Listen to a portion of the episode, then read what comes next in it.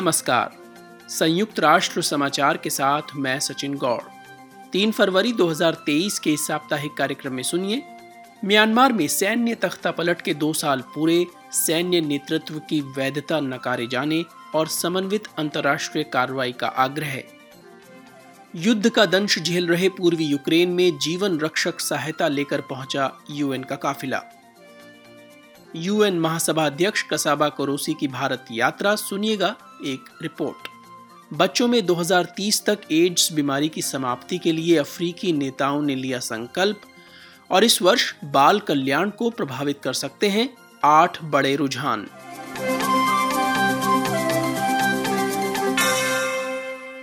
आपको याद दिलाते चलें कि खबरों को विस्तार से पढ़ने और ख़ास रिपोर्टों और इंटरव्यूज़ को सुनने और देखने के लिए आप हमारी वेबसाइट पर भी आ सकते हैं। पता है news dot U N dot O R G forward slash H I अब समाचार विस्तार से।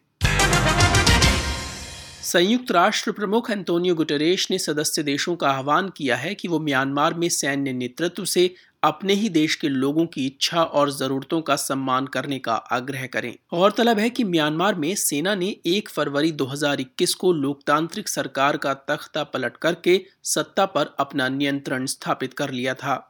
सेना ने तख्ता पलट के बाद राष्ट्रपति विन मियंट और स्टेट काउंसलर आंग सान सूची समेत नागरिक सरकार के अनेक निर्वाचित सदस्यों को गिरफ़्तार कर लिया था, जिसके बाद भड़के विरोध प्रदर्शनों में बड़ी संख्या में लोगों की मौत हुई और हज़ारों को हिरासत में लिया गया। यूएन महासचिव ने अपने प्रवक्ता के माध्यम से एक वक्तव्य जारी करके उस तख्ता पलट के दो वर्ष पूरे होने पर अनेक चिंताएँ व्यक्त की हैं। उन्होंने कहा कि म्यांमार के लोगों को अपने राजनीतिक अधिकारों का प्रयोग स्वतंत्र रूप से करने की अनुमति दिए बिना ही प्रस्तावित चुनावों से अस्थिरता और बढ़ने का जोखिम है। उन्होंने कहा कि वो एक समावेशी, शांतिपूर्ण व न्याय संगत समाज के खातिर म्यांमार के लोगों की लोकतांत्रिक आकांक्षाओं के समर्थन में मजबूती से खड़े हैं। संयुक्त राष्ट्र द्वारा नियुक्त स्वतंत्र मानवाधिकार विशेषज्ञ टॉम एंड्रयूज ने भी अंतर्राष्ट्रीय समुदाय से म्यांमार में सैन्य नेतृत्व की वैधता को तुरंत नकारने का आग्रह किया है उन्होंने देश में मानवाधिकारों की स्थिति पर एक विशेष रिपोर्ट भी जारी की Nearly half of Myanmar's population is now living below the poverty line. 17.6 million people are expected to be in need of humanitarian aid in 2023. मानवाधिकार विशेषज्ञ टॉम एंड्रयूज कह रहे थे कि देश की लगभग आधी आबादी निर्धनता रेखा से नीचे जीवन गुजार रही है। एक करोड़ छिहत्तर लाख लोगों को 2023 में मानवीय सहायता की आवश्यकता होगी। जबकि तख्ता पलट से पहले जरूरतमंदों की संख्या केवल 10 लाख थी। उन्होंने अंतर्राष्ट्रीय समुदाय से आग्रह किया कि सैन्य शासन के विरुद्ध मजबूती से खड़ा होना होगा। सदस्य देशों के गठबंधन को मज़बूत, समन्वित ढंग से प्रतिबंध लगाने होंगे और देश में लोकतांत्रिक राष्ट्रीय एकता सरकार को समर्थन प्रदान करना होगा। संयुक्त राष्ट्र मानवीय सहायता कर्मियों ने बताया है कि युद्ध की विभीषिका झेल रहे यूक्रेन के पूर्वी हिस्से में जरूरतमंद समुदायों तक मदद पहुँचाने के लिए दो राहत काफिले अग्रिम मोर्चे के नजदीकी इलाकों में पहुँच गए हैं। मानवीय राहत मामलों में संयोजन के लिए यूएन एजेंसी के अनुसार इन काफिलों के ज़रिए दवाओं, घर की मरम्मत के लिए सामग्री, बोतलबंद पानी और सौर ऊर्जा लैंप समेत अन्य राहत सामग्री को भेजा गया है। ज़्यादा जानकारी के साथ शिवानी काला। युद्ध प्रभावित इस इलाके में नियमित बमबारी व हमलों के बावजूद अपना घर छोड़ पाने में असमर्थ या अनिच्छुक हज़ारों लोग हताशा भरी परिस्थितियों में रहने के लिए मजबूर हैं। यूएन एजेंसी के प्रवक्ता येन्स लार्क ने शुक्रवार को जिनीवा में बताया कि इस इलाके में बिजली ठप है, जल संयंत्र काम नहीं कर पा रहे हैं और जल की व्यवस्था बोतलों या फिर कुएँ से पंप के ज़रिए की जा रही है। उन्होंने कहा Yesterday's supplies are intended for people in the Hulai Pole community, where around 3 कल भेजी गई आपूर्ति हुलियाई पोल समुदाय के लिए है, जहाँ तीन हज़ार से अधिक लोग अग्रिम मोर्चे के नज़दीक हैं और नियमित बमबारी का सामना कर रहे हैं। यहाँ बुनियादी सेवाओं की सुलभता में व्यवधान आया है। पिछले वर्ष मार्च से अब तक हुलियाई पोल के निवासियों और 30 नजदीकी समुदायों के पास बिजली आपूर्ति नहीं है। कठोर सर्दी के मौसम में तत्काल आपूर्ति व्यवस्था में सुधार की आवश्यकता है, मगर हिंसा जारी रहने की वजह से ये फ़िलहाल संभव नहीं है। पिछले 11 महीनों में अंतर एजेंसी के 30 से अधिक काफिले यूक्रेन के पूर्वी हिस्सों में कठिन हालात में जीवन गुजार रहे लोगों तक पहुँचे हैं। लेकिन रूसी सैन्य बलों या उनके सहयोग गुटों के कब्जे वाले किसी भी इलाके में ये काफिले प्रवेश नहीं कर पाए हैं। संयुक्त राष्ट्र महासभा के अध्यक्ष कसाबा करोसी 29 से 31 जनवरी तक भारत की आधिकारिक यात्रा पर थे। इस यात्रा के दौरान उन्होंने देश में शीर्ष राजनीतिक नेतृत्व, सरकारी अधिकारियों, प्रमुख राष्ट्रीय वैज्ञानिकों और शिक्षाविदों के साथ मुलाकात की। अंशु शर्मा की रिपोर्ट। यूएन महासभा अध्यक्ष कसाबा कुरोसी ने राजधानी नई दिल्ली में भारतीय प्रधानमंत्री और विदेश मंत्री से भेंट करके महासभा की प्राथमिकताओं और संयुक्त राष्ट्र संगठन के साथ भारत की साझेदारी पर चर्चा की।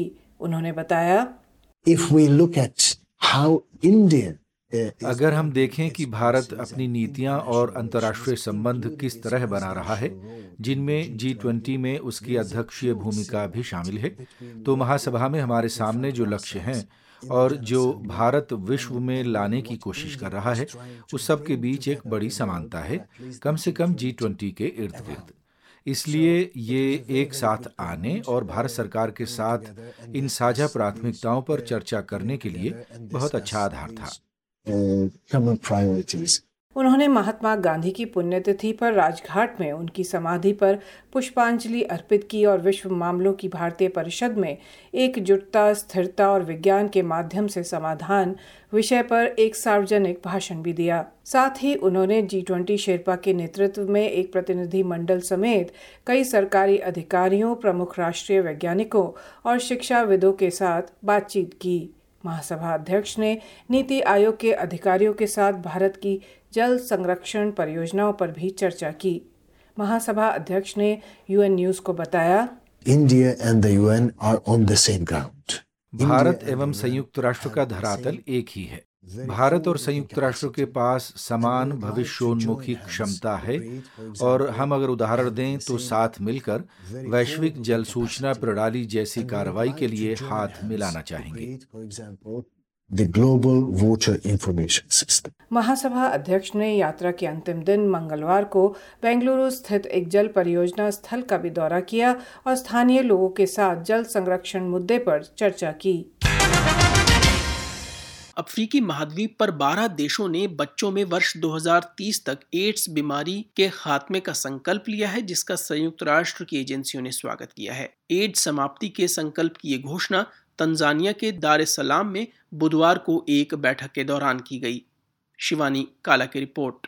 बच्चों में एड्स समाप्ति के लिए वैश्विक गठबंधन की ये प्रथम मंत्री स्तरीय बैठक इस कार्रवाई की दिशा में एक कदम है कि एच से संक्रमित तमाम लड़कों और लड़कियों को जीवन रक्षक उपचार की सुविधा उपलब्ध हो और एच से संक्रमित महिलाएँ भी अपने बच्चों को इस वायरस से मुक्त अवस्था में जन्म दे सकें। मंत्रीगण और प्रतिनिधियों ने इस बैठक में ऐसी योजनाएँ सामने रखी जिनमें और ज़्यादा संख्या में गर्भवती महिलाओं को टेस्ट की सुविधा मुहैया कराना और उन्हें उपचार सुविधाओं से जोड़ना शामिल है।